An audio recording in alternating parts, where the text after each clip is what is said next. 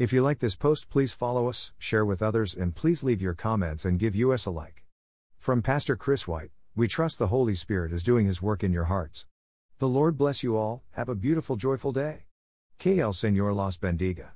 For more information about us and this topic, click here, diningwithjesus.net. Please follow us and share with others.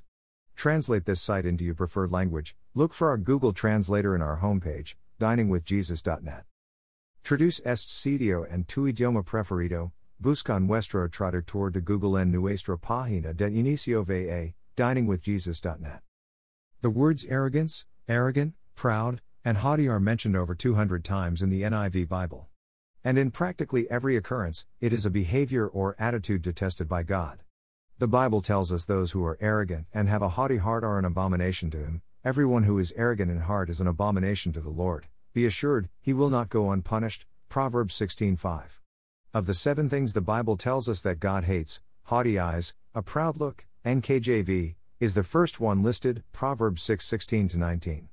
Jesus himself said, What comes out of a person is what defiles him, and then goes on to list the 13 characteristics of those who are outside of God's favor, with arrogance being considered alongside sexual immorality and murder, Mark 7:20 to 23. There are two Greek forms of the word arrogance used in the New Testament, essentially meaning the same. Hyperogkos means swelling or extravagant is used in arrogant words, 2 Peter 2:18, Jude 1:16. The other is physiosis, meaning a puffing up of the soul or loftiness, pride, 2 Corinthians 12:20. It is incumbent upon believers to recognize that being arrogant or having a pompous attitude is antithetical to godliness, 2 Peter 1:5 7. Arrogance is nothing more than an overt display of one's sense of self-importance, 2 Timothy 3:2. It is akin to that it's all about me mindset that says, the world revolves around me, Proverbs 21:24. Instead of arrogance, the Bible teaches us the opposite. In writing to the church in Corinth, Paul describes the love. Of the many facets of God's love, arrogance is the reverse. Love is patient and kind. Love does not envy or boast. It is not arrogant. 1 Corinthians 13:4. Cf. Romans 12:3. Being boastful and having that I'm better than you attitude reeks of intimidation and destroys our relationships with others. However, Jesus taught us to put others before self, but whoever would be great among you must be your servant, and whoever would be first among you must be slave of all. For even the Son of Man came not to be served but to serve, and to give his life as a ransom for many. Mark 10:43 45.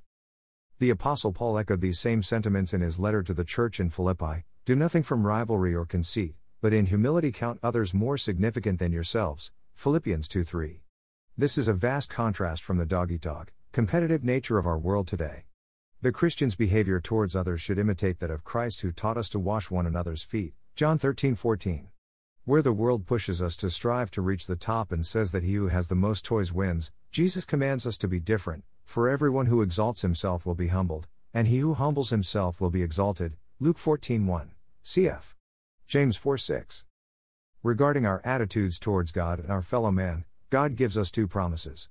First, that the arrogant will be punished, Proverbs 16:5, Isaiah 13:11, and second, blessed are the poor in spirit, for theirs is the kingdom of heaven. Matthew 5 3.